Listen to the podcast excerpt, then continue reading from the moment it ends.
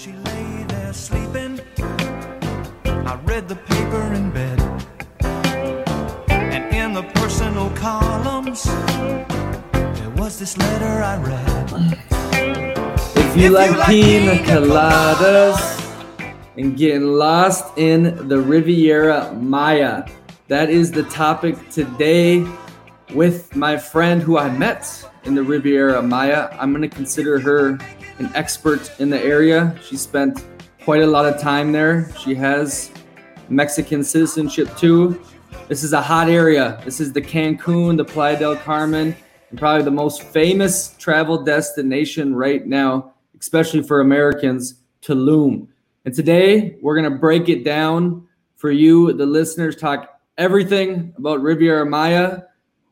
And uh, yeah, let's get after it. Natalie, it's good to see you again. Hola, hola. ¿Cómo están? ¿Todo bien? We're going to dive into the Riviera Maya. I mean, it is a beautiful place, no? It is. It was a it was a very fun time because I was there like end of October to Marchish, um, and end of 2020 to 2021. And yes, I had so much fun, good memories, the beautiful weather, you know, all that party stuff. But it was very safe, very safe.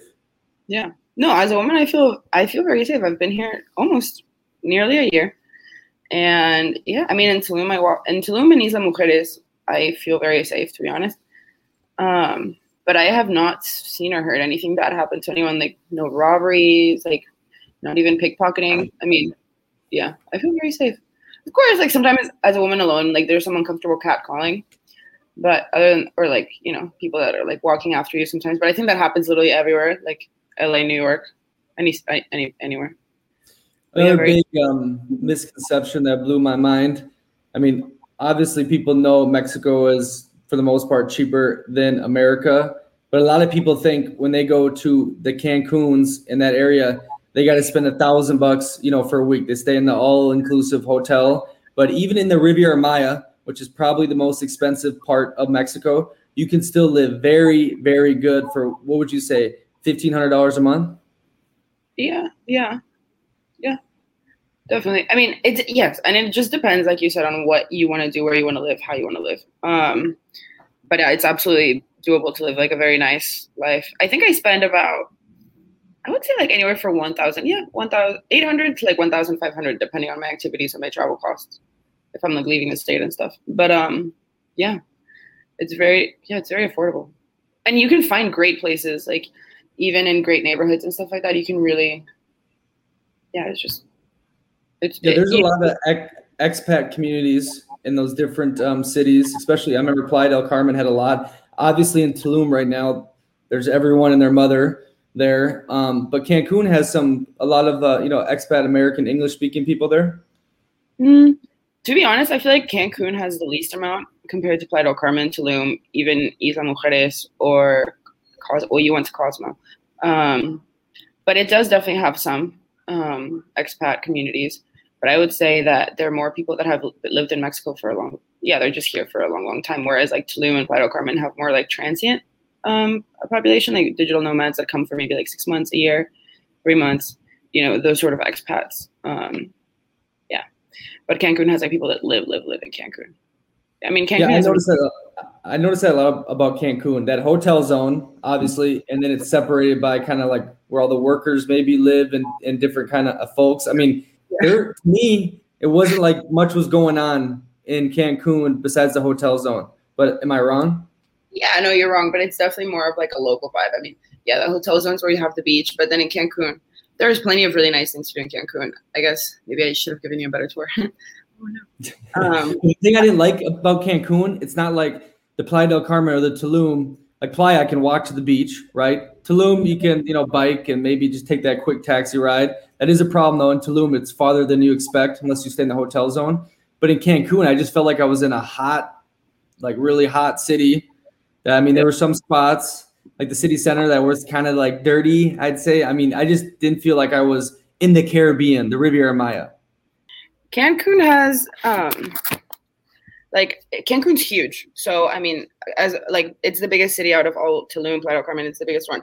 And there's like the hotel zone, which is the prettiest beach, and the hotel zone is kind of like an like a peninsula island. It's really really it's a skinny strip of land, and on one side you've got Laguna Nichupte, which is a huge lagoon, and on the other side you have like this blue, blue amazing water. I don't know if you ever went to the beach in Cancun, but it's like beautiful turquoise.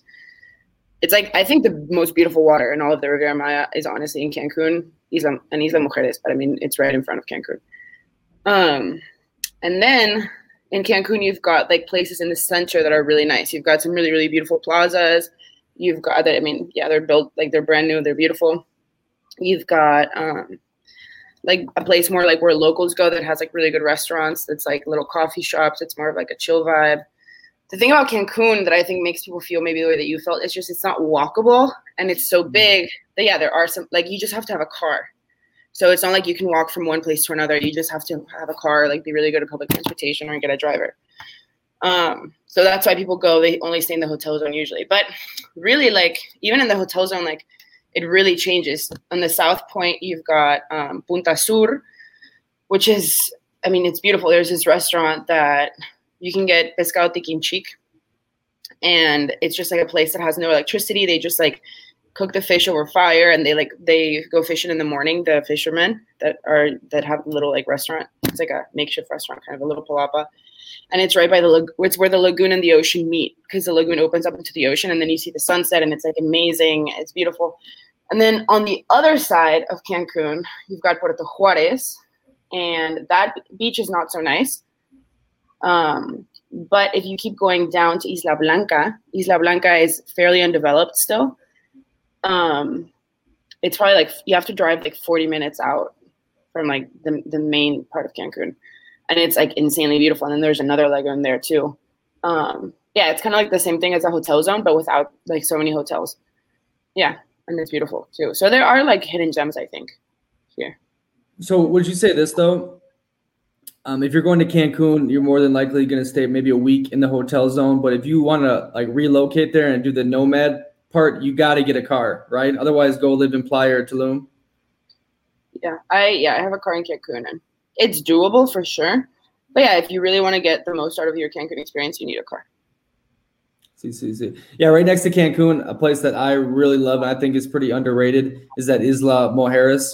Um, yeah. We went there once or twice. Yeah, and you showed me around and showed me all the cool spots. That place is beautiful, and it's cheaper than Cancun, isn't it? I mean, it's pretty cheap. Yeah, it's pretty cheap. Eh, it's pretty cheap, yeah. It's cheaper than Tulum for sure. Um, ultimately, like Isla Mujeres, yeah, Isla Mujeres is very small. I mean, th- that's small, for example, right? Because you've got, and it's like a teeny weeny little island. I think it's total five kilometers, so maybe like three miles long, um, and not very wide. Um, and you've got Playa Norte, North Beach, which is like insanely beautiful, and then you've got the South Point, which is uh, they have some ruins there, Mayan ruins, like a little one. Um, and you basically I mean, yeah, Isla Mujeres is just, I don't there's just the energy of Isla Mujeres to me. It's just very refreshing and like nourishing. I feel like every time I go there, I end up like, it's just like a, like, like, whew, it's like taking a shower. It just feels so good. But, um, it has beautiful nightlife too. It's like very chill. It's got like beautiful, like cute little bars. You can just go get like a cheeky little drink. You can also go to like some parties. There's always like a DJ set either in the morning or in the afternoon. Not as like intense or crazy as Tulum, but it's nice because you can have like a really chill afternoon or you can have like a good party like any day of the week really like it's usually like pretty popped up like the karaoke bar is always an option um and yeah it is cheaper to some what extent. was that hostel that ho- hostel we stayed at and how much was that a night i forgot well that hostel has now changed its name but it used to be called balu hostel the it's now got a it's called like Tres Hoy or something they changed its name it's weird but that one was, I think it ranges from 200 pesos to 300.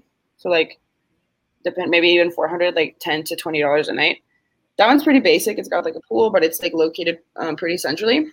And then you've got Selina, which is recently renovated. It used to be Pocna, and Pocna used to be the oldest ho- or is the oldest hostel in Latin America.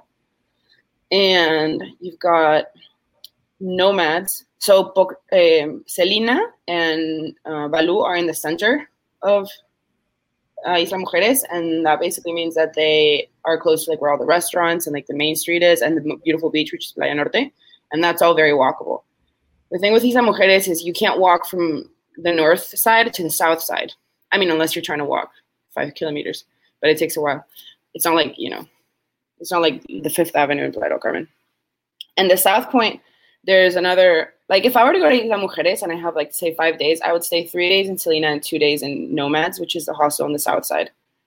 And Nomads and Selina probably range from like, nah, I, I would say like I've stayed, yeah, anywhere from like fifteen to twenty-five dollars a night, but they're beautiful. They're beautiful facilities. They have a pool. They're by the beach. Um, they have parties every night. Um, yeah, the rooms are very nice. You've got like a, like the curtain and the little. It's like a little bit bed nook. Um, so, yeah, and in the south side, there's also a bunch of restaurants and there's really beautiful beach clubs that have like extremely delicious like raw bars and um, seafood. Those get a little bit more expensive, but I think it's worth it to just spend your afternoon there and like honestly, sometimes they're open from like 12 to 6 a.m. because the party, like they'll just get a DJ and it just like just goes on and it's fun. Would you Um, recommend anyone staying there for like a longer time? I think you'd have to be a certain type of person to stay on that island, like really love island life. Otherwise, I mean, go there for a weekend or, or you know five days, like you said, because you can see most of the island if you really wanted to in a day. To really enjoy it, three days would be plenty, wouldn't it?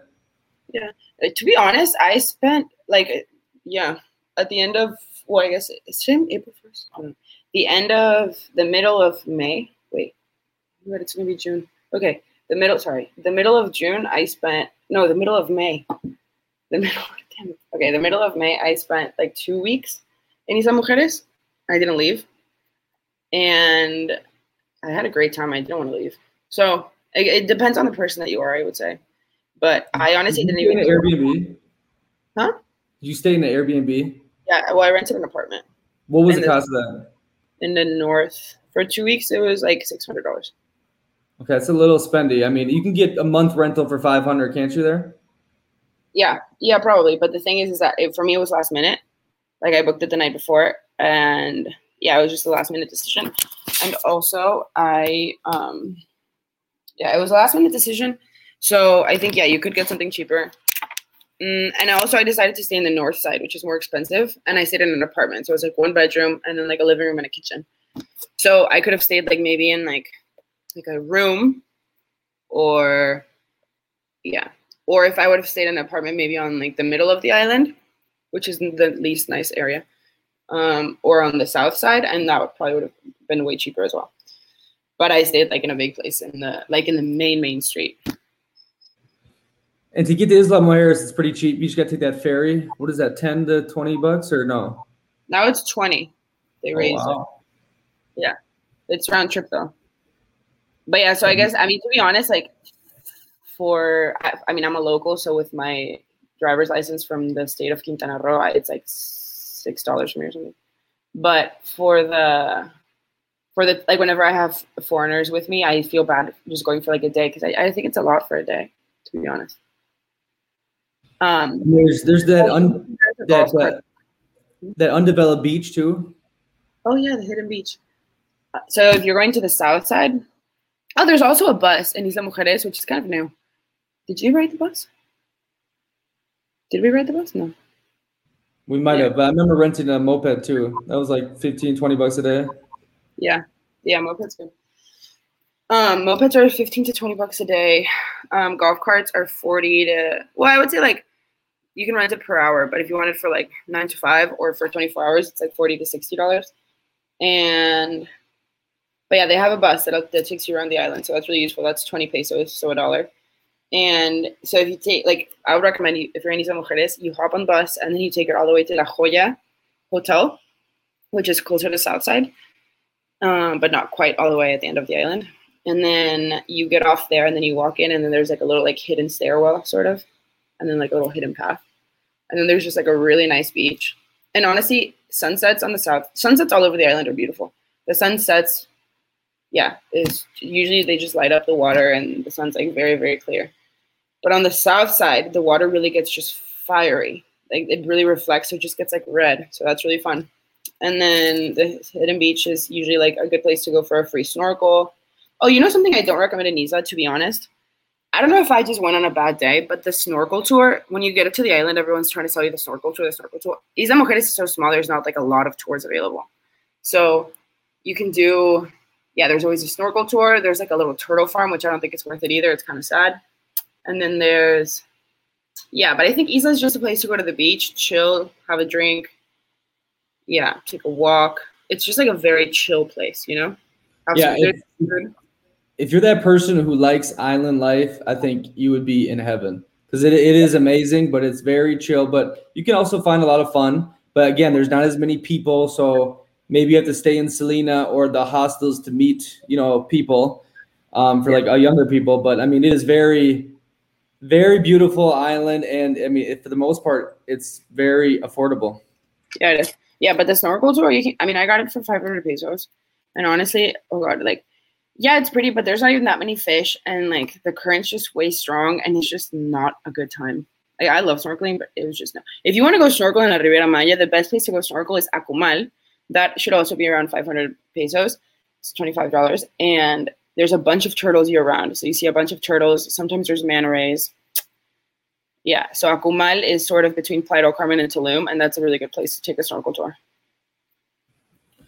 All right, let's move our way down to Playa del Carmen. A quick note I wanted to make for people is Cancun has literally everything you possibly need as like an American. They have every. It's like made, it is made for America, wasn't it? Yeah, yeah, yeah. Yeah. So Cancun, I mean, the whole state of Quintana Roo is a young state. I mean, it was only developed like over the last 50 years. And yeah, I mean, it was it's been developed with the like with tourism in mind and specifically like American tourism. You know, I mean, Mexico is heavily influenced by the United States. And yeah, so I mean, you know, a lot of Europeans come to Cancun, they go, don't like it. Europeans usually prefer like Isla Mujeres or Holbox, Um, but Playa del Carmen and Cancun, I would say, are the most Americanized out of the Riviera Maya. And yeah, Cancun has everything you need. I mean, a bunch of like malls and VIP movies and Costco and everything's driving. It's kind of like the Texas of the Riviera Maya.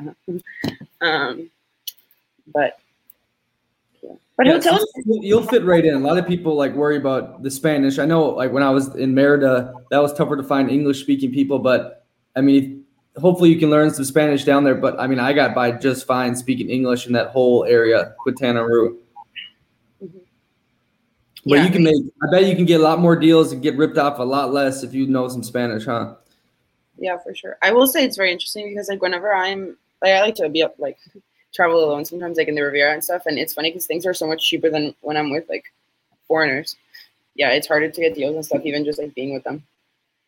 Um, but yeah, so I would say so. A lot of yeah, but also I, I think it's fine because I think uh, like at this point the area is so used to tourism that a lot of like the prices and stuff. It's not like a I, I don't know. Did you feel like you could bargain a lot with like tours and stuff like that? Yeah, when you get the hang of it, then you start saying like, I'm not, I'm not a dumb gringo. Like, I'm not a tourist. Like, I'm paying local price or whatever. You can like after if you get the feel of it and start having some courage to do it, you get the good prices because they want to sell things. I mean, they get their markups are crazy. Like the little trinkets they sell. I mean, you get those for a couple cents and they're selling them for like ten dollars type deal.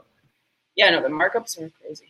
I mean, the whole world. But um, yeah, it's expensive. I mean, I think it's like for me, like living in the Riviera Maya this where like I like having a balance. Like I like going to some like really nice restaurant. You know, like maybe yeah, every like once a week. Like I like treating myself to like a good meal. I don't really care if it's expensive as long as it's like nice and quality. Um, but then also like yeah, like uh, I would say like once every two months I go for a weekend to an all inclusive and I really enjoy that. I go to the spa, like you know but also like I usually stay in hostels. I usually like eat pretty. Yeah, I'm also yeah. There's also a bunch of really good street food. I know like a lot of my friends who are backpackers, like they love the street food, or they cook in the hostels, or they get a place to cook.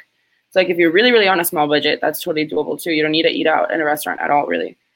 Um, the thing about like the street food is like I mean yeah, it's you just have to have a hearty stomach. Um, I think, but yeah, it's doable. And I mean, the beach is always free. You know, like you can always just go to the beach with a towel. It is kind of hard though if you're a person that likes to like lounge and like have like a little palapa or beach chairs. Um, I would say that yeah, the whole Riviera Maya is kind of complicated if you're not staying in a place by the beach that has it included for you. That's why, on it, to be honest, like last time I went to an all inclusive, I kind of did the math and I got like a really good deal on booking. And I kind of realized, like, to be honest, you do you if you get a good deal, like you potentially spend less at an all inclusive, depending on how you're living and how you're doing your trip. If you're cooking in the hostel and eating street food, and maybe you don't drink out, like you buy your own alcohol or something, then for sure maybe you would spend less than you would at the all inclusive. But like for example, if you stay at an all inclusive in the Riviera Maya, which is the area between Cancun and Tulum, like that strip of like jungle, um, it probably includes kayaks. It probably like it has like the beach chairs. It has like a like the like sometimes it'll have a cenote. Sometimes it'll have like I mean it has beautiful pools, all your drinks and meals, and then like at night it's like the entertainment, and then you've got like a beautiful room. So really, and if you sometimes you can get them from like ninety to two hundred bucks a night. So if you kind of break down the math of like what you would spend like snorkeling and kayaking, and then renting beach chairs if you're not by the beach, you know, it sort of could the cost breakdown. Like I would recommend maybe like potentially looking into that. Yeah, then you got the wristband and you get harassed on the street. You don't get to meet enough locals or other cool traveling type peoples. You're kind of all alone. I mean, I did it once with a week because my family came down there.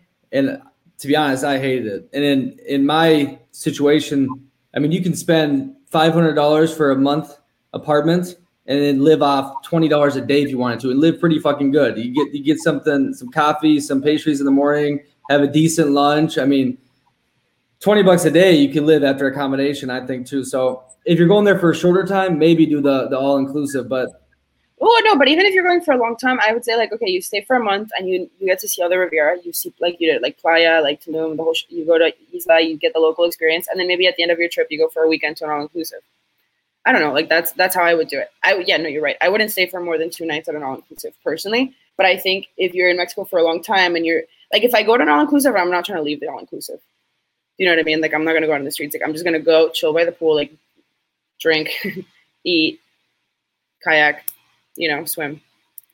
But I yeah, I totally agree with you. Ultimately, it depends on the length of your stay and what your goals are when traveling. But I guess if like I think a lot of Americans and I, I, don't know if it's problematic me saying this, but I feel like a lot of Americans on vacation, like the whole goal is just to go get really drunk the whole time. So I guess if that's also your goal and you don't really, and a lot of Americans aren't used to hostel culture or like meeting people out. Like maybe they'll say hi, they're friendly, but they're not really into like making those connections and like traveling with strangers, right? Um, like I think a lot of Europeans you see, or like even Latin Americans, they, all come in the hostel and they're like, hey, hey, we're doing this today. Want to join. And then you just like a bunch of strangers, you're doing something really fun for the whole day but Americans not so much. So again, like if your goal is just to go get drunk, I mean, you're going to spend a bunch of money out anyway. Yeah, I mean, 100%. If you're going for a week, do the all inclusive. Otherwise, there's too many headaches. But it, we're talking about kind of longer term travel, nomadic stuff, remote working, then try to stay away from the all inclusive unless, yeah, like for a weekend, like, hey, I want to get away and live, you know, in some luxury. So you can find pretty damn good deals.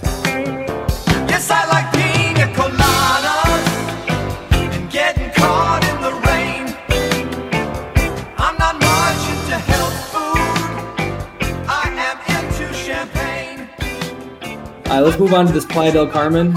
I have some experience here because I stayed there for a while. I really liked it.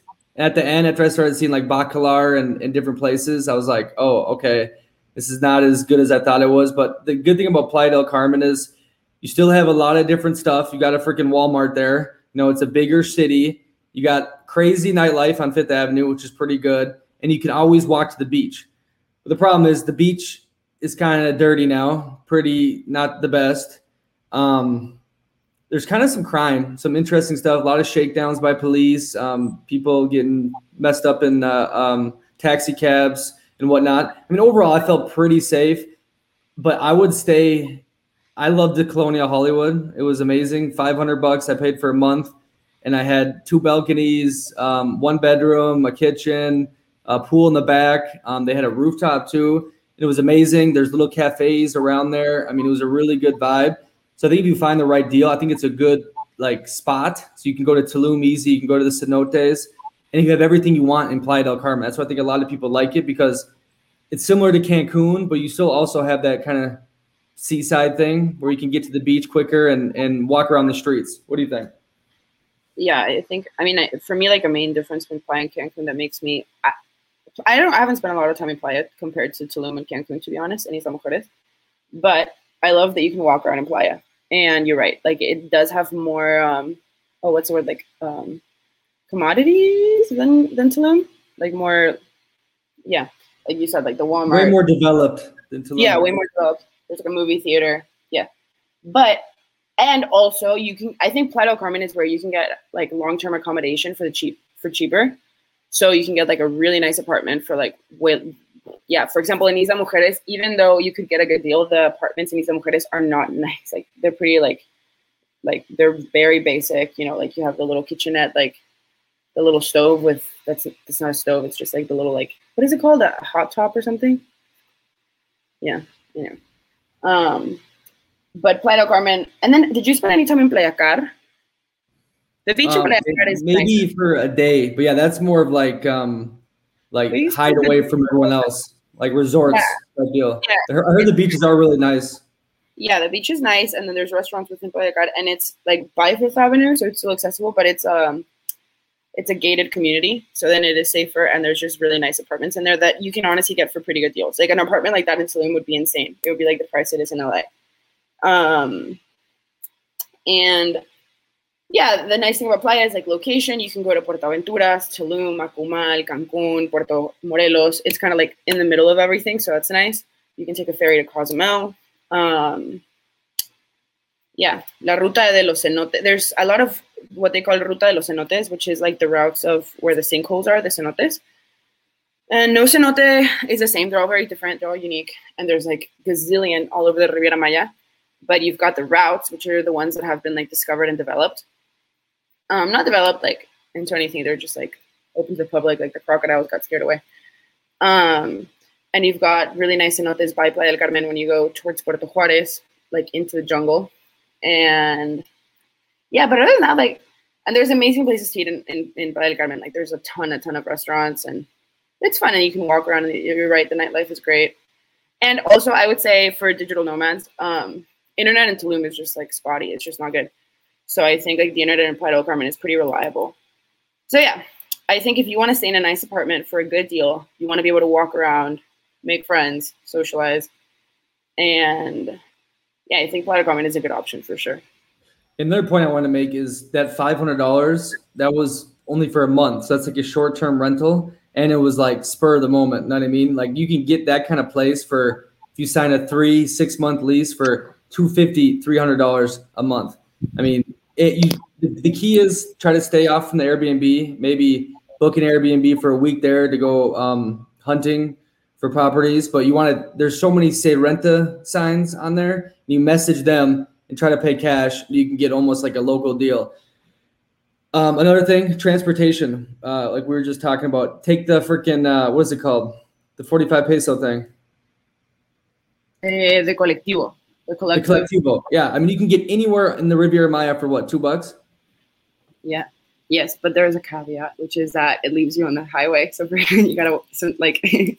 so I think if you're trying to go to a cenote, like, did you ever go to the cenotes? Um, I don't know which cenotes did you go to. Cenote Azul. I got dropped off right there. Oh, Cenote Azul. Right. Okay. For example, that one and, Ceno- and Cenote Azul and Cenote Ven are next to each other. They are right across from Puerto Aventuras, between Tulum and Playa del Carmen. And those are great. Yeah, like you can take a, a colectivo from Playa del Carmen or from Tulum, and boom, you're there. It's great. But they're close to the highway, so it's not like you gotta walk so much. But for example, if you like if you get dropped off, like let's say you're trying to get from Cancun to Xpuja, so you take the colectivo. Ultimately, the colectivo is gonna drop you off on the highway, and Xpuja to get to the beach, you're gonna have to walk a long ways to get all the way from the highway to the beach, and getting a taxi from that. So like, yeah, it's just, just that's just bit, like something to consider, right? Like you gotta be in shape. Because if you're like, imagine you're there in July with like a beach bag and like some chairs, like how you gonna do that? You know, it's like Yeah, it depends on what location. You're right. They take that colectivo. Um, I was gonna say to Xpuja. Have you been there? Xpuja, yeah, it's very That's nice. nice. It's nice. It's just like, for example, right now it's June and there's some seaweed. So summertime, I think Tulum. So the Riviera Maya specifically, I think Cancun doesn't really suffer from seaweed that much. So in this season, I would recommend coming more towards Cancun, Isla Mujeres, Holbox, because in the summer, um, seaweed starts overtaking like Puerto Morelos to Tulum like quite a bit. Yeah, let's go over those seasons quick too. Like, um, obviously, high season is during Christmas and then spring break. Can you go through the seasons for me? Yeah, so I would say the lowest season is well, I mean, I mean, COVID not being considered, of course, because it's kind of flipped everything on its head. Um, so the lowest season would be September till like November, and then December and January are the highest season, and then I think February is like steady, and then well, yeah, I think end of February till the end of uh, to mid May is like spring break season, and then May steady, and then summer is busy, but not like as busy as winter or spring are, but it's still busy. It's just it's hotter for sure. Yesterday in Playa del Carmen, it was ex- like it was hot. Every day is different. Like it's not intolerable, especially if you're by the beach and by the water. But if it's like the middle of the day and you're running around in the city, like yeah, it's it's hot. It's hot, hot. Yeah, a great point. And this is obviously for all touristy destinations in the world is try to get there like a month before high season and lock yourself in the deal. If you want to stay long term, you know what I mean? If you get to Playa in October and shop around for places, you can get something, you know, really good during high season if you sign a longer lease. Like when I signed the or when I paid for the one month, that went right up to the high season, and people were paying. Because I did a, a place for my parents, the resort thing, and we're looking at apartments, and they paid a shit ton of money during that high season compared to what I was obviously paying for the the month long um, rental. Yeah, absolutely. Uh, yeah, that's a good point. And then I think that um, did you book it on Airbnb or how'd you book your apartment? The first one, yeah, it was on Airbnb, and I, I found a pretty good deal, but it was earlier. I was like, I booked it like in October, and um, then after I figured out like that you just walk around and see the the renta signs, and you can get deals ten times better than Airbnb. Then that's what I did. I just started messaging a ton of people, and then you just make deals like, hey, you know, this guy said he'll said he'll offer me this and that, and and people are are fine, especially if you're paying cash. You know what I mean? And to get cash, use the ATM. That's why I use everywhere. I always use the ATM. Make, make sure it's not on like a, a go to like a bank, go to like a safe one, so you're not getting skimmed. But ATMs always work fine for me. You're shaking your head. No, no, no. Sorry, no. I, I think ATMs are great. So I was shaking my head because I lost my debit card, so I, I actually been two months without able to get cash. It's been it's been a struggle. Yeah, definitely make sure. I would also say, okay, like whenever I first came to Cancun, like I came with what was it like? Yeah, like a couple thousand. Yeah, and I think, and I was just ultimately, I think the best exchange rate is whenever you have like your American or like your currency, and then you exchange at a casa de cambio or an exchange house. I think that's usually the best rate because you don't get charged like like I get charged like ATM fees crazy. Um, it just bothers me. maybe it depends on your bank because I get killed Yeah. with cash to cash. Like I get way better if I take it out from the ATM in pesos. Okay, yeah. So I guess it depends on on your situation. But you know, a, a lot of the people that I've met that come end up like exchanging pesos like in the U.S. like Americans. I, I don't know where they got that, but do you? I, I think I don't think that's a great idea. Yeah, before you come, you can go to your bank. I'm not sure if it's the best rate. I mean, everywhere I've learned from people is take it out at ATM when you get there. Not at the airport, that's higher fees usually, but just find a safe ATM and, and get money. That's what I do with euros and all that stuff. One thing I want to make a point though, basically all these places take credit card. I mean, all the if you want to go to the beach, those places, most of the restaurants, even some of the local ones take credit cards. Yeah, of course, you'll be fine for sure, especially in Quintana Roo and the Riviera Maya. Like I said, we're very like it's built for tourism, so yes. But there are some like really cute, amazing, charming spots that just don't do credit card. Also, I feel like Tulum's probably the least credit card friendly out of all of them. Well, Tulum downtown. Um, So Playa del Carmen overall is probably a great location for long-term things. We talked about kind of the pros, the cons. Right across, that's where you take the ferry to Cozumel. You can take one from Cancun. I think it's cheaper from Playa. Uh, it's not cheaper. you can only sorry, you can only take the the ferry from Cancun to, to Isla Mujeres, Isla Mujeres to Cancun, and then Cozumel to Playa del Carmen, Playa del Carmen to Cozumel. But it's the same ferry company, so you can buy like two, both both tickets at the same or online. You can buy your tickets online.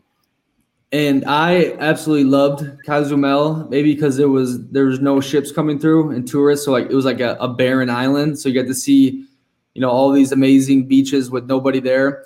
You know, one side's got the tourist stuff, and the other side is totally like undeveloped. There's maybe like one or two restaurants on that end, and it's freaking wicked. I did the moped, drove all around um, Cozumel. It was amazing. They have a lot of decent restaurants and like kind of party in the main center area. I mean, obviously, I didn't get to experience the resort parties because no one was there. There was no cruise ships going through there, but Cozumel was amazing, and I could have stayed there longer. I felt. Um, you don't have much experience with Cozumel. Do you know people that have had it?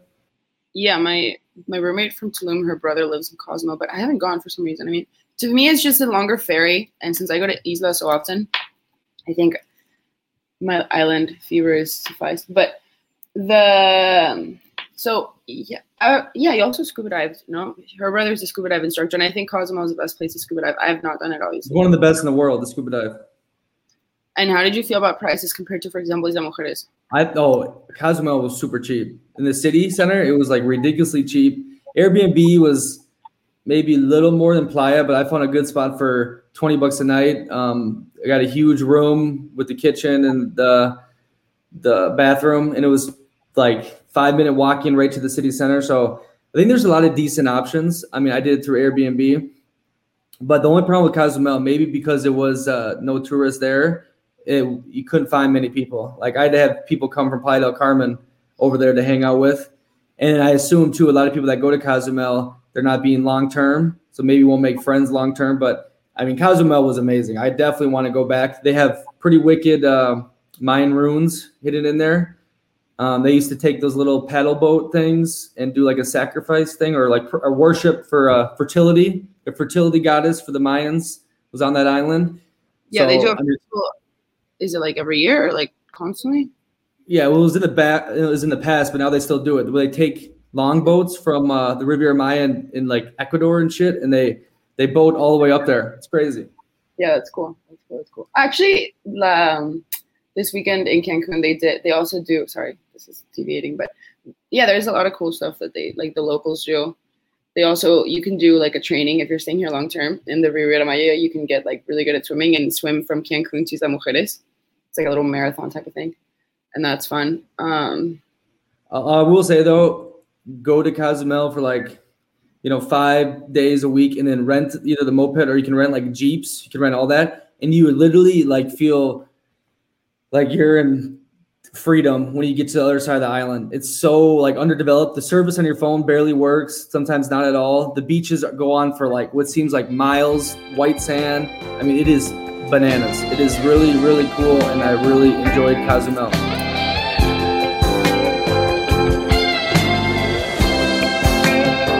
I didn't think about my lady. I know that sounds kind of mean. But me and my old lady Um, I went to okay, let's move in to the, the hot topic. Tulum. You have a lot of experience with Tul- Tulum. You, you're renting a place there, or you were? yeah, yeah, still am. Um, they First off, yeah, all, all I have to say is whenever I'm in Tulum, I feel like I go into a different world. And it's a crazy world. like in what sense? I feel like I'm in, uh, I don't know, the vibes and like a, I've told you this before, like a, like a sex capsule. we just get lost in, in Tulum. Like it's fucking crazy. Yeah, you know. But I also feel like I think I don't know. Is it that is it like that for for a lot of people? For everyone, you think? I don't know. I don't think. uh, Maybe. Yeah, the vibes are there. There's beautiful people in Tulum, beautiful men and women, and and they like anyone, um, beautiful people. They um, for sure. I mean, I think like you see Shawn Mendes in every corner and Gigi Hadid like just chilling in all in all different colors. You know, they're all pretty. But um, I think Tulum is probably the more promiscuous city of all of them. Like I think like it definitely had a, has a younger crowd that's looking to party. The drug culture right now is heavy. To be honest, since Christmas, Tulum has really gone a little bit more intense. With I think also I will say right now the elections are happening next week for Mexico. Um, not the president, but you know their election. So there's a lot of politics situations going on right now, and I think the drug culture in Tulum has gotten a little bit more intense um, because of that. So a lot of like really cool places are shutting down temporarily. They're getting shut down. Yeah, so that's just kind of annoying. Like for example, my favorite bar was shut down like for the three weeks that I was there, and I was just like, oh. Um, Quick thing, when I oh, I've been reading because um, I heard about the the gun shootings going on in Tulum, and there's some Yeah, it's- subreddits, every day. subreddits, uh, Reddit Playa del Carmen, and then Reddit Tulum that kind of talk about it all. So supposedly the mayor sold the rights for drugs to like five different cartels. Now they're warring over the territory, and you know Tulum's the wild wild west right now because so many people are going there. There's so much money coming into it, and it's like they compared it to like the 80s in Miami when cocaine was crazy and everyone was vacationing down there. Obviously, Miami is a little more, you know, whatever, but it's literally like you know, you got the hippies over here, the drug culture, the cartels, and it's it's like a crazy mess that just kind it kind of works. I mean, it is a amazing place. Yeah, it is. But I will say, to be honest, okay, yeah, like I still feel safe in Tulum. I still go. I still have a good time. To be honest, though, yeah, it's just like right now, it's just like it is very intense. It's happening every single day. The shootings, and like you know, like tourism tourists are usually safe, but there's always a saying here that they say the lost bullet. You know, and that's just not fun to worry about when you're on vacation or even like you know to hear about in the hotel zone. Yeah, like eh, I don't like talking about the negatives. You know, but um, That's the thing to point out too. The hotel zone's pretty far from the city center too, yeah, the hotel and the zone beaches.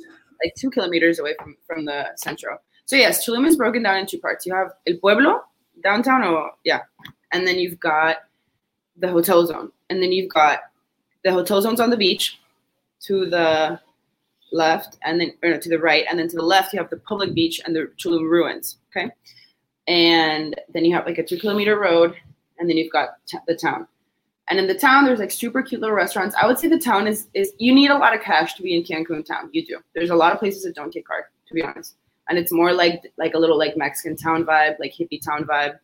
That's kind of the energy of downtown Tulum. Yeah, even nice, even like nice little cafes that you would think are advanced, like say nope, just take cash. I mean, like Yeah. they really want cash there. Yes, they really do want cash. And also they okay, but I just want like can we talk about stuff to do in downtown Tulum? Okay, cool. So okay, Hotel Straw Hat is like the hostel. It's a party hostel. It's like heavy, heavy party. They have a bar, a rooftop bar. You can just go to the rooftop bar and the parties without having to stay there.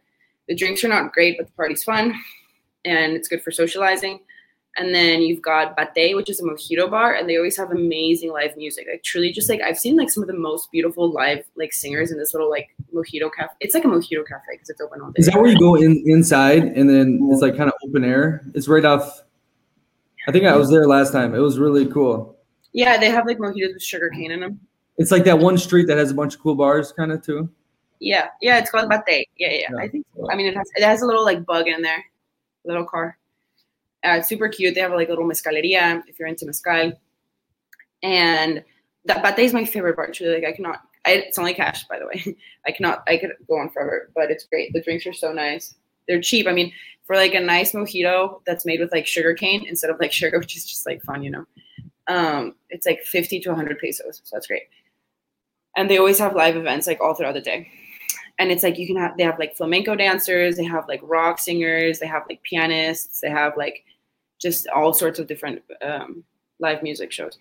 And then also in downtown tulum there's like a beautiful yoga studio that has a bunch of different activities but it's donation based. So a lot of people like to do yoga. They go to tulum. And then you end up going to like holistika orical. Holistika is by la veleta which is a little bit um it's like a neighborhood in downtown tulum. It's a nice hotel. It's like a spiritual hotel, but the, the yoga classes and all their spiritual classes are way overpriced. And for example, like at Om Studio in downtown, which is by Superaki, you can take like the same professor or the same healer that does the sound healing does that does at Holistika. You pay like a thousand pesos for that. For the same exact class, you can do a donation based and donate like 100 to 200 pesos at Om Studio. And Om Studio is like beautiful. So I just think it's like important to know these little details and they have yoga classes like all the way from 7 a.m. to 10 p.m. They have like workshops. They have And speaking speaking on that, we actually did a, an episode with a, a yogi dude that did the remote living down in Tulum. Alex, um, blanking his name, the Yogi General. So check out our episode with him. He's he's really into that stuff, that whole scene, and, and knows a lot of people there. I think he's starting to make a name for himself because that place is you know full of those spiritual vibes. Like ton of people from around the world came there, and they're making it like the Western New Age spiritual place of the world type thing. Did you ever go into a Temascal? Did I what? Did you do the Temascal, the sweat lodge? The, the Maya? No. Yeah, well, sweat. Okay, I think if you're gonna be in the Riviera Maya, guys, you have to do a sweat lodge, please. It's just like you have to come back. I can do it. It's really nice. It's just yeah, it's like a cool, cool. Even if you're not spiritual and you're not into that, it's just healthy to detox. It's just like going to, into a steam a steam shower or a, or a sauna, not the dry sauna, but the one that has like the you pour water into. Um, I'll tell you another thing too. Um, every time I went to Tulum, I stayed in the city center for like um, a nice apartment, one bedroom, bathroom, all that for like 20 bucks. I found good deals in the city center and the food, like not on those main roads, but like the little Mexican shops. I had this one place, these burritos for like 80 pesos that were like way bigger than a Chipotle burrito, made on the spot. Like it was amazing. I had it like every day I was there. There's a lot of good food there A streetcar for burrito? cheap. Yeah, it's like street food slash you just The street food in Tulum is the way to go for sure. Like if you're gonna have street food in any of the places in Riviera Maya, do it in Tulum because Tulum's the most expensive and the street food's really, really good. So that is a good tip. But you know more about the hotel zone and the partying than I do because I'd never party in the hotel zone. Is it as hype as people think it is? Hmm. Yeah, it's just like I mean, it's just like picture going out in LA. Like it's just like a, it's just like a whole excursion, you know. Um, you have to you have to get dressed and put. I mean, you have to, you have to put the whole outfit on, and then you do a lot of walking. And the hotel zone isn't like the road is. It's like a dirt road, really. So it's like beautiful hotel, super hippie. Like the vibes there, everything. It looks like you're like in an eccentric bird's nest. It's beautiful. The hotel zone is beautiful. Um, but like by the time you, let's say maybe you're with friends and you take a cab, that's great. That's the way to go. But you take a cab, you get to the hotels, zone, you're walking, you go from bar, your bar hopping. The drinks are anywhere from like, I would say like a cheap drink is like 12 to 15, and, an and like a normal one's probably like around 20. Um, so you definitely want to pregame before you go. And then you, yeah, the bars are great. The DJs are fun. Like the bars are beautiful. So it's kind of like going out in Hollywood, really, I think. But then to go back, like let's say it's like 2 a.m., 3 a.m. Um, you're heading back. It's like you get a cab. The cabs are usually like 300 to 400 pesos, depending on how deep you are in the hotel zone. If you're trying to go back to downtown, and you and usually there's a lot of traffic by the end of the night. So anywhere from like midnight until like four, because it's just a one like it's just one road. So if you're deep in the hotel zone, like maybe you're like a nomad or something, then you're just you're in for a ride. Like it's probably gonna take you an hour to get back to downtown. Yeah, the hotel zone's crazy expensive. Crazy. Like staying there and eating. I mean, that's where you're spending hundred dollar dinners at least type deal, right? yeah, the cheapest place to stay is Selina, I think, or Clandestino, which are hostels, and it's like 50 a night or A lot of people that live in Tulum long term, don't they live? Okay, you hit you hit the city center and you keep going. There's that one road. They had those new condos built. There's Aldea Zama, no? Aldea means neighborhood in Spanish. You'll see Aldea a lot. Yeah, there's like a, a, a neighborhood that's really nice. It's like it's it's got like a gated community vibe, and then you've got um, that and La Veleta is where a lot of like well-off digital nomads will stay because it's like probably a little bit safer and you can get nicer accommodation. I stay in that, my studio. I pay one. Okay, so my roommate initially the apartment that we stay at is like a one bedroom apartment, kitchen, and then like a little like space for living room. It can fit like four people comfortably, but it's just me and her, and it's um, I I think it's the best location in Tulum. Like I wouldn't want to be anywhere else. It's right by Superaki. It's it's near the road that takes you to the hotel zone. It's near like the main street with the bars. It's near the yoga studio I was talking about. It's great. It's near like the road that goes to Coba. So that road is also where you have a bunch of cenotes. You've got Gran Cenote, Cenote Cristalino, Cenote Calavera, all the popular ones. And we pay right now. We struck a deal with the yeah, like you said, we struck a deal with the uh, landlord, and we only pay six thousand pesos, honestly. So it's crazy for a month. So literally, that's three hundred dollars, like three hundred fifty dollars.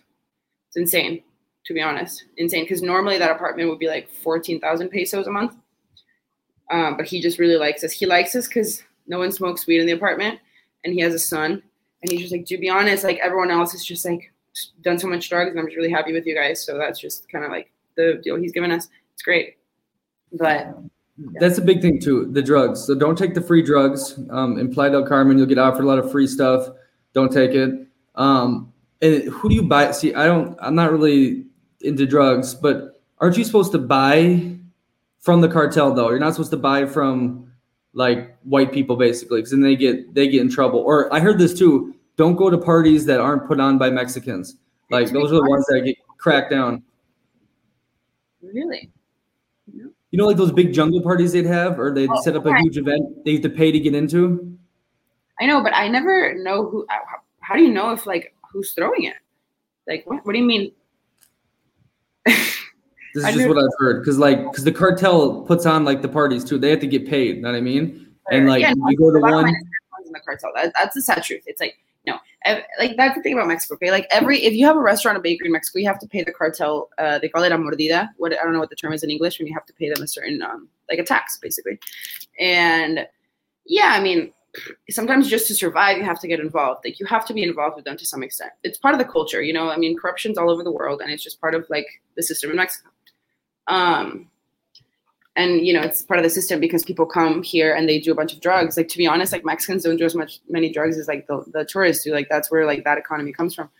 And I would say like if you're in Mexico, just to be honest, I just wouldn't recommend doing it because you know, like there's shootings and you can get kidnapped and you know, God knows what ingredients are in the drugs. And I just think as a general recommendation, I wouldn't do it. If you really need to do it, then at your own. I mean, I, I couldn't tell you where to buy it though, but I guess Uh, I, I here's what you should do is if you try to get friends with locals that aren't just trying to scam you, then you you ask them to buy it for you. You know what I mean? You can usually get the deals then. Or if you got someone that you trust that's like a, a tourist or someone that's living there that knows someone, maybe go through them. But yeah, be careful if you buy stuff on the street. And you know, the pharmacies you can get any drugs, but a lot of them are fake. So I mean, if you're into that, I mean, people are going here to party too. So I assume if that's a thing for you, just be very careful because you don't want to get mixed up. Like I always say this, like in Mexico, I felt ridiculously free. I could do whatever the hell I want, but you just cannot step on the cartel's toes.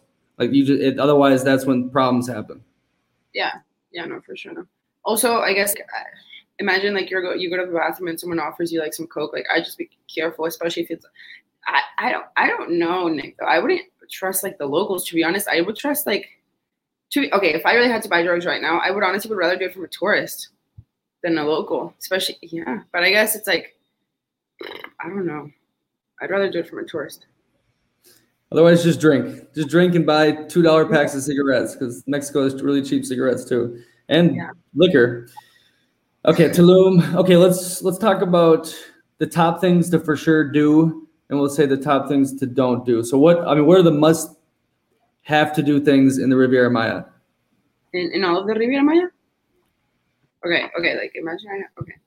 I would say you have to go to Isla Mujeres, at least stay on the north side if you don't want to go but the south side's beautiful too. Um so you have to go to Isla Mujeres and maybe even just for a day get a golf cart or a moped, take a lap, spend then the afternoon watch a sunset in the North Beach. Then I would say in Cancun, you have to go to Punta Nizuc, is where I said that the lagoon and the ocean meet, and get that fish. And the restaurant is called Rio Nizuc. And then I would say, like I said, snorkeling in Akumal is beautiful. You see a bunch of turtles. It's like you just you stay in the shore and you swim out, and then you snorkel there. So there's no like boat rides or any any fuss. Um, ruins. I Chichen Itza is great, and a lot of people like are really into the ruins and stuff like that. So they go to Chichen Itza. I've been to Chichen Itza a handful of times, so obviously I I get if you've never gone that you have to go. It's just really far out. It's a full So- day. It's a full day. It's a full day, but okay, like you went whenever you were staying in Merida, so you were closer. But honestly, like if you're staying in Cancun or Tulum and you want to go to Chichen Itza, oi, that's just a big, big trip. But if you need to do it, do it. So I guess that's the most beautiful ruin. But there's also so many ruins. Like you can go. Okay, if you're in Tulum, one thing that I'll say, I would recommend doing the snorkel tour that takes you all the, like you go on a little boat and then you go around to see the ruins from the ocean. And so you see like the Tulum ruins from the ocean, and then you snorkel and you see a bunch of fishes, manta rays, and maybe some turtles. And it's like 200 pesos, 300 pesos. So it's easy. But then if you want to see ruins, I would recommend going to Muyil, which is um, actually on the road towards Bacalar. And that road is like those ruins, it's like 20 pesos to go. And the ruins are cute. There's a bunch of them. They're big. You know, it's like cheap. And then if you keep going, there's two lagoons in the back that is actually part of Sian Ka'an. Sianquian is a natural reserve. And it's a giant natural reserve between Tulum and Bacalar. Um, and these ruin, I mean, these lagoons, you can take like a like a tour of them. It, that one's expensive. It's like 700 pesos, but then you, it's just really nice, and you're supporting the foundation that takes care of the natural reserve. So your money's kind of you know being put to good, and th- you like you go on the boat, you see the two lagoons, and then you like float for a kilometer in like the what is it called, like los manglares, the mangroves. Um, and that's really fun. You just like float down like a lazy river and just like this natural blue blue lagoon. Um, so you couple can, more ruins. Uxmal was amazing. I love that, but that's far. If you're in the Riviera Maya, that's more by Merida too. Yeah. Uh, what's Coba? staying for a long time, go to Merida and then go to Chichen Itza. You know, Say it again. if you're staying for a long time, just take a like take a weekend trip to Merida, Uxmal, Chichen Itza. Um, what's the Coba one? It's Coba. It's by Tulum. Coba is an hour from Tulum, and that one's really nice. It's really tall. That those ruins before COVID, you used to be able to climb them. That's what attracts a lot of people to them. But I don't know when they're gonna lift up the restriction. But as of right now, you can't climb them. But those are really beautiful as well. That's also just like an hour out though. So Coba and Chichen Itza are the biggest ruins. They're the most like important ones. But it's just it's a trip because you have to take an, a, a ride. Yeah, hundred percent worth it. Um, I'll do a couple do's for sure. Party on Fifth Avenue. It's like someone described it. Some famous person, I forgot, because he bought a house in Playa del Carmen, which that it, Playa del Carmen has become in, crazy with um, uh, buildings and apartments, and it's being like overcrowded. That's a side note.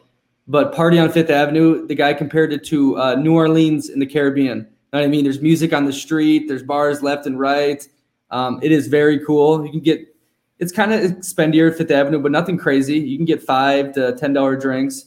Another do is go to freaking Cozumel, rent something, go around the island, swim on the deserted beaches. That is a movie.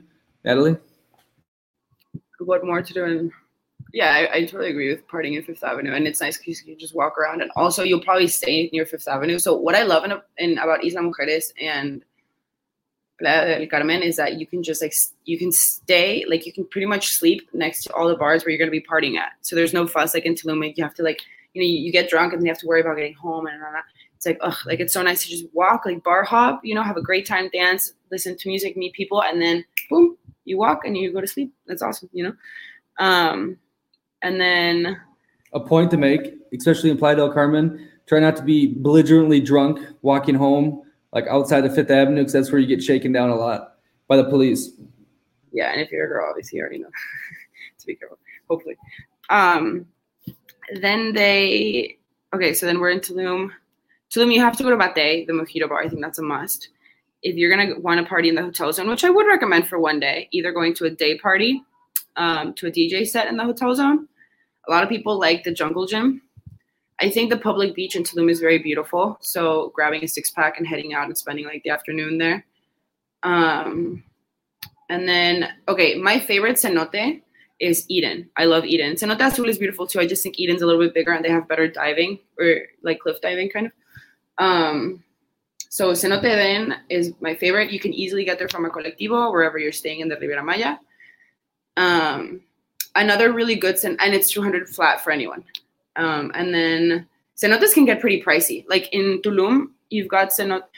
Okay, wait, sorry. One more thing that I'd like to say about Tulum, despite it having like a bad rep about it being like so overpriced and everything, I do think that one really cool thing about like spending time in Tulum is all of the ruins around it, all of the cenotes around it, all of the lagoons around it. Because yeah, the beach and the hotels are far away, so that kind of sucks. But ultimately, if you're staying in a nice, cheap place downtown, you you just have a lot of cool activities. Like Tulum just has its you know you can and you can take the colectivo to the, to the ruins or the lagoons that I was talking about, and a bunch of cenotes. Um, if you're in Tulum, I think the best cenote to go to is Cristalino um, or Escon- y Escondido. Those are like it's like two cenotes, but they're owned by like the same family, and it's literally 80 pesos to go, which is like insanely cheap. You've got Gran Cenote and Calavera, which I feel like are the most popular ones, the ones that you see everyone on Instagram that's into them going to. And those are honestly like way overpriced, so crowded, and just not that cool. So if you're into them, go to Cenote Cristalino y Escondido um, or Eden. Take the colectivo to Eden. That's definitely my advice there. And Cancun, Isla Mujeres. Isla Mujeres, I think it's worth it to go to the ruins. I, me and Nick went to the cemetery. Like, that's really cool. Yeah, there's just amazing places to eat. Honestly, like all over. Really good food all over, right? Yeah, do the foodie stuff. Google the foodie stuff, and you'll find like the best hidden restaurants. Um, What was your Yeah. favorite? I, I love I was blown away by how good the Mexican food is. I obviously eating Tex-Mex in, in America and whatnot, but Mexican food is unreal and it's super cheap if you go to like the local spots, like ridiculously cheap. They're really friendly. Um, yeah, I love the food. The food's great. Yeah. What's your what? What was like? Okay. What's if you had to go back and eat in one place right now? Like, what's the one place you'd be like, I want to eat here from all your Mexico? That burrito place in Tulum was on. It was crazy. That burrito place was really good. Um, I, I love this taco place that was in Playa del Carmen, like on like 20th Avenue. So behind Fifth Avenue was really good. Um, yeah, I like the spicy stuff. Like I didn't really like spicy that much in America, and I went there and it works. Spicy food, Mexican food works. yeah. Yeah, I agree. Okay, what's the don'ts?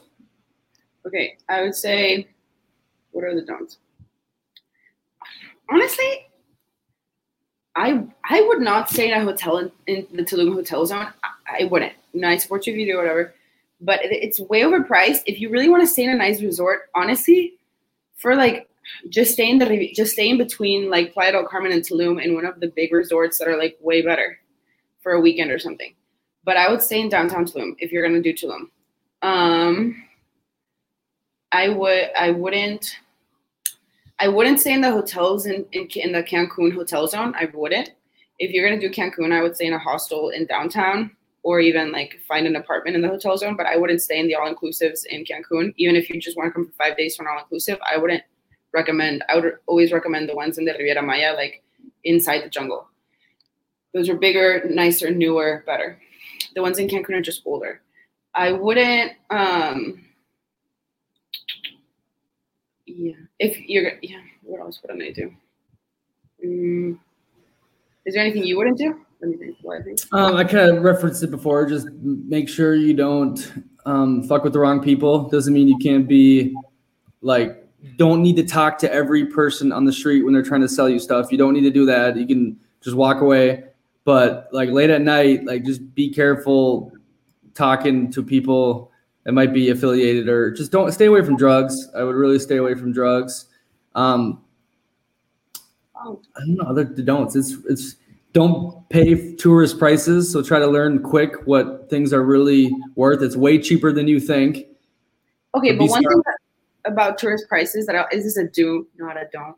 But I would say that okay, one night, honestly, treat yourself to one of the really fancy restaurants, either around the Tulum hotels or in Cancun. Uh, There's some in Playa too, but I've never been to them. The ones it's just so fun, like it really is, and the food's good, and it's like it's like a five star like party restaurant. It's like very very fancy. You've got like Back, Rosa Negra, Tabú, um, Ilios. Ilios is like new. It's like Greek. It's really really fun, and you get like a show, and like the food's really good. It's it's expensive, but honestly, it's like if you go to like a like a restaurant like that in the U.S., it'd be so much more expensive. So I just think it's worth it to do it in the Riviera Maya. You know, just to have the experience. I think it's cool. You know, so I think that's a do. And it is tourist prices and everything, but at the end of the day, like if you compare it to the experience in the U.S., it's just a better experience and a cheaper experience anyway. So I think you should go ahead and try that for a night splurge a little bit. Um, Yeah, you definitely get so much more bang for your buck in Mexico than America. Like you can live quite amazing and experience like like you just said a thousand dollar meal in um, LA, but this one's a hundred hundred dollars and you're on the beach at Tulum. Know what I mean? Like that's neat. yeah, that is neat. That is neat. Oh yeah, the don'ts in Tulum too. Like I would say, like if you just want to like go to dinner, have a great time, splurge on dinner. But then if you want to bar hop in the Tulum hotel zone, even just I mean, I just I think just pregame, like you know, for sure in Tulum, it's just not worth it to pay twenty bucks in Mexico for a drink because, like you just said, you know, like since you do get more bang for your buck, there are certain places that do take advantage of you, and it's not necessary, you know. So instead of complaining about it, be like, oh, it's so expensive, but still doing it, like just I think prepare ahead of time so you know where to go. Listen to this podcast. Yeah, true. Um, be careful renting things. That's my big suggestion too. I had a problem with that in Cozumel after a little um, issue with the moped that I kind of crashed, but it wasn't too bad. And they tried charging me two hundred fifty dollars. I got it down to a hundred, and then I disputed it on my bank, and it got away because it was total horseshit. So they're trying to fuck you. Like, be careful renting things like the jet skis. Um, you know, I don't blame them either. Here's the thing: I don't blame them because they deal with this every day. You know, dumb American or tourists coming here and you know, not me necessarily, but shitting on their country and using it as like a playground. So obviously they're trying to make money from people. Know what I mean? But be careful, like renting from um, agencies and, and whatnot, and like tour guides. A lot of people try to sell you stuff, and I would just try to find reputable people so nothing stupid happens. But like I said too, it's very safe if you're not stupid. Just have some awareness. Don't be an idiot. And it's a very safe place. Beautiful people. And a lot of the locals, like, yeah, the ones that are working, obviously trying to make money, but I met some amazing local people. You Know what I mean? Like, obviously at the start, I'm a little, oh, are you trying to get something from me? But there's Mexican people are very friendly. Yeah, remember You when point, I was you pointing at like- yourself? remember whenever we were driving to Isla, I always remember this, and you were like, "Are you kidnapping me right now?" oh god! But the um, no, dude, locals are very helpful. I feel very taken care of here, and I don't know if it's because I'm part Mexican, so I feel like you know to some extent at home. But I do. I trust Mexicans with my life. Like I always feel very supported by strangers here. Like I'm always like, I need this, I need that. Like I go to a restaurant, I'm like, okay, these are my needs. Like, and they get met. Like I have my needs met way more here than I do in the US. But yeah, arguably that could be because you know you feel like a tourist, so you feel to some extent like a little bit superior, you know, because there's that role of, you know, I'm visiting you, so you're like, but anyway. Um, oh, another do I think if you go to a hostel and make a group of friends, or if you come out with a group of friends, or you just make have friends, great, and you're here in the Riviera, I would also recommend renting a catamaran, which is like a little sailboat, um, from Cancun and going to Isla for the day and just anchoring by the North Beach. Uh, that's always just. I think it's. I love boats. It's great. And if you have a group of friends, then renting a catamaran is cheaper than renting a yacht, and it's still just a, the best experience. Um, and usually it comes with a full bar. Another do is um, take the um, colectivo. That's a, always a fun experience. You're packed in a minivan or a van with like eight other people, but like two dollars to go from city to city. Basically, I think it's really fun. And I mean, I took it to- even with the suitcase to go different places. So it's very, very nice. Um, No, I, public, I really like, I really, huh? public transportation is great in Mexico, all over Mexico. Uh, even Yeah, even in the hotel zone in Cancun, there's that bus that goes by for like two two dollars. Between the buses, the colectivo, the colectivos are like like little rape vans, you know, like the the big, and then you've got the, the buses, colectivos. I mean, yeah, taxis get pricey, but I mean they're still very available, which is great. Uber is not so available. I will, so you should know that. But if you want an Uber like service in Cancun, you can download Cabify, and then also like to get to the airport or to get from like Cancun to Merida or Bacalar blah blah blah. ADO bus is like all over. It's cheap. It's got a hundred gazillion hours. All, like buses are coming in and out, and it takes you all over Mexico. You can honestly take a bus ride from Puerto Escondido to Cancun. Like people do that. No, Like- that, that bus is amazing. I took it all over to different places. Took it to Bacalar, and it's got like eight. Yeah, it's a nice bus. That ain't no joke, and it's cheap. I take for sure, hundred percent. Take take it from Cancun to if you're going to Tulum or Playa. Like what was that? Eight dollars or ten dollars to go all the way, and it's nice. Yep, it's great. It's nice. Just bring headphones because they're usually like sometimes they put like a movie on. It's super loud. It's usually like the Terminators. But um, but yeah, the bus is great. It's got air conditioning. It's comfortable. It's safe. Yeah, a lot of people get freaked out about colectivos because you know they go really fast and anyone goes in and out. But I've always had great experiences with them. To be honest, I love it. I love a colectivo. I get excited. um, dating there's a lot of options obviously the tourists and then the the the transplants um, the dating apps work but if you want to have a good time on that end i think you'll meet a lot of people and like you said too there's a lot of beautiful people in that area yeah, Yeah, no, there's for sure a lot of yeah, it's a lot of fun. I feel like I came out and I was like, I want to explore like different types of um, personalities and like different type, like get to know different types of dudes. And I did. Like I have honestly like, Jesus, I've gone out with so many different types of people since I've been here. I feel like just crazy, like different ages, different ethnicities, different career, like you know, just different everything. It's it's been like very interesting. So it's cool. I feel like you learn a lot about yourself too. So yeah i think that caribbean um, vibe brings out some cool romances and experiences 100% be, be safe though you know i would i think there's some diseases going around just gotta be careful down there but yeah, I um, wouldn't with the Ken dolls in Tulum for sure. Be careful there, for sure. or honestly, I also just have a red flag for software engineers. Like I also feel like software engineers are they're usually very smart, very fit, and very like financially stable.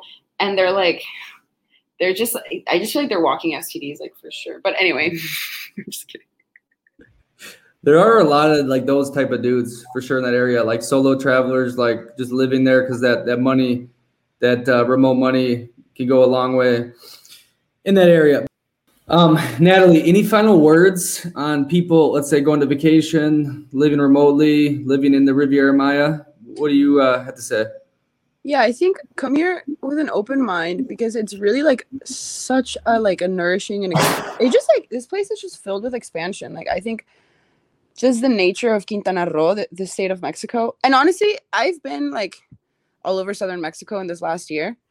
Um, I don't know too much of the north of Mexico, but you know, everyone a lot of people go like, "Oh, well, we love Oaxaca and whatever." I think Chiapas is amazing, but I think people come to the Riviera Maya and it has so much to offer and it's got so many amazing, really, really cool, like non-ripped off or like fabricated experiences that people just really miss because it does get overwhelming. And since it is a touristy place, like you come out and like immediately at the airport you're bombarded with like people trying to sell you something, you know. So I, I get it. Like it does become overwhelming.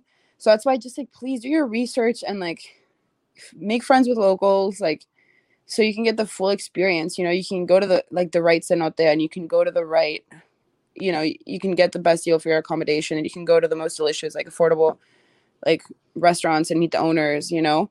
I think yeah, I mean there's just amazing things like between the ruins, the history, the food, the expatriate like all the different influences from all the expats you know, like we talked about the dating, like the cenotes, the different beaches, all the beaches are different. Like even in Isla Mujeres, just like you have like four different beaches, like totally different beaches on like a f- island that's five kilometers.